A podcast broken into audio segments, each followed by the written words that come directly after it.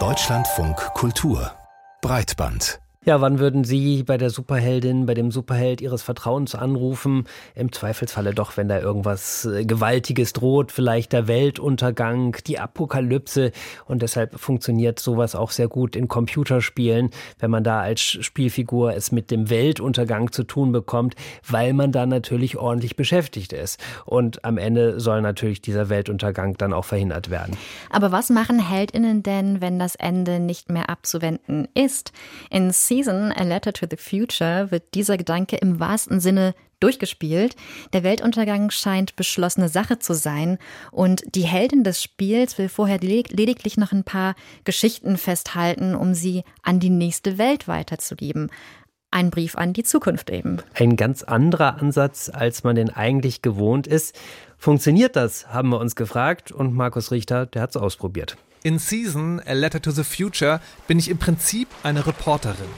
Ich habe ein Notiz- und Skizzenbuch, eine Kamera und einen Kassettenrekorder, mit dem ich als Teil der Spielmechanik tatsächlich Geräusche im Spiel aufnehmen kann. You're young. You, you got time. What kind of stuff are you recording? Was ich damit aufnehmen will? Geschichten und Geräusche. Geschichten von Menschen und Geräusche aus der Welt, denn beides wird bald nicht mehr da sein. In der Welt dieses Spiels gibt es nämlich die Seasons, Jahreszeiten, aber anders als bei uns in der echten Welt wechselt dann nicht das Wetter, sondern die ganze Welt scheint unterzugehen und neugeboren zu werden. So genau wird es nicht erklärt, das Spiel lässt uns hier und an vielen anderen Stellen über Konkretes im Unklaren. The loneliness of this season will be left behind. Das Ende scheint aber auch einen guten Zweck zu haben. Statt Einsamkeit wird die nächste Season ein gemeinsames Projekt bringen, heißt es. Und so viele Sorgen kann man sich sowieso nicht machen, denn hier ist alles vordergründig erst einmal vor allem sehr schön. Ich fahre also mit einem Fahrrad durchs malerische Tiengtal, das durch einen Fluss zerteilt wird, viel Grün und Wald hat, aber auch etwas heruntergekommene Gebäude. Viele dieser Häuser und vor allem die Tempel muten irgendwie asiatisch an, aber es gibt doch eine alte Tankstelle, die aus einem 60er Jahre US Road Movie kommen könnte. What happened here in the valley and how did it end? Ich will wissen, was hier passiert ist in diesem Tal, das nicht nur malerisch, sondern auch sehr surreal ist. Und das zeigt sich für mich eben als erstes hier an der Tankstelle, auf der nicht nur verlassene Autos stehen, sondern auch Soldaten in einem magischen Schlaf liegen. The soldiers are from the prismatic grounds. They believe a prayer put the soldiers to sleep. Diese schlafenden Soldaten sind aus der prismatischen Ebene und sie wurden durch ein Gebet in einen ewigen Schlaf versetzt. Diese Geschichte wird so erzählt, man könnte sogar sagen, postuliert, in die Welt gesetzt, aber nicht erklärt. Ich werde nie erfahren, was genau die prismatische Ebene ist oder warum es den Krieg gab. Ich werde nur erfahren, dass diese Soldaten ein schreckliches Schicksal erwartet. Denn der Schlaf ist unendlich und deswegen werden sie ertrinken, weil das Tal, dieses malerische Tal, durch das ich radle, das wunderschön, aber auch eben surreal ist, morgen geflutet wird.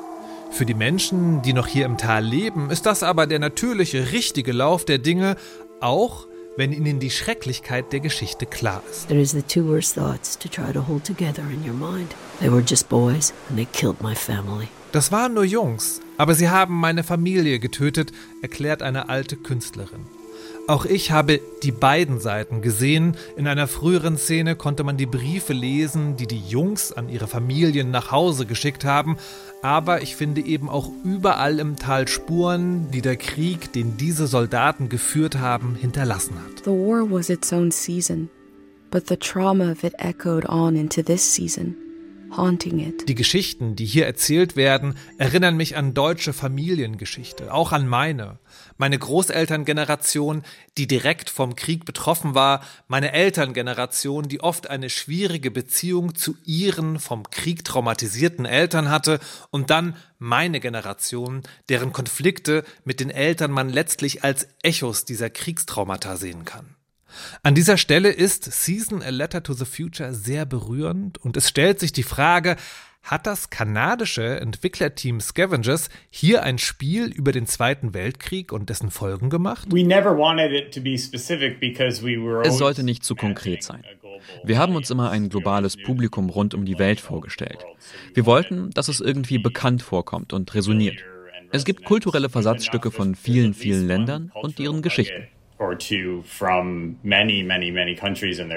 Erklärt mir Kevin Sullivan, Creative Director und Autor des Spiels. Es geht nicht um einen konkreten Krieg, es geht um Krieg. Und die Frage, wie man damit umgeht und ob es den Menschen überhaupt möglich ist, sich davon zu lösen. Und damit kommen wir wieder zur eigentlichen Rahmenerzählung des Spiels. Der Untergang des Tals fällt zusammen mit dem Ende der Season, dem kleinen Weltuntergang, und der wird bewusst herbeigeführt.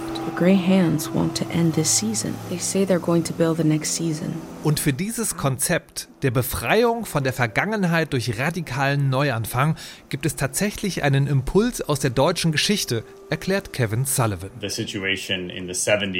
In den 70ern gab es in der deutschen Musik Bands wie Kraftwerk oder andere Krautrock-Bands. Die haben fast gewaltsam mit den Traditionen gebrochen, um etwas radikal Neues zu probieren. Etwas, das noch niemand gemacht hatte. Und so ist das ganze Spiel. Vielschichtig, eine Ansammlung von Anspielungen, in schöner Kulisse, verbrämt mit mystischen Elementen, surrealen Charakteren und Erzählungen. Ich könnte noch stundenlang über die Gespräche, Szenen und Erfahrungen referieren, die sich im Tieng-Tal entdecken lassen. Aber letztlich lässt sich Season A Letter to the Future mit einem Wort zusammenfassen. Bedeutungsschwanger. Auf eine gut inszenierte, manchmal gemächliche, aber letztlich sehr gekonnt nachdenkliche Art, die dieses Spiel zu einem der besseren Antikriegswerke der letzten Zeit macht. Markus Richter über Season A Letter to the Future, ein Spiel, das aktuell für Windows, PC und PlayStation erschienen ist. Und wir haben da so eine kleine Empfehlung rausgehört.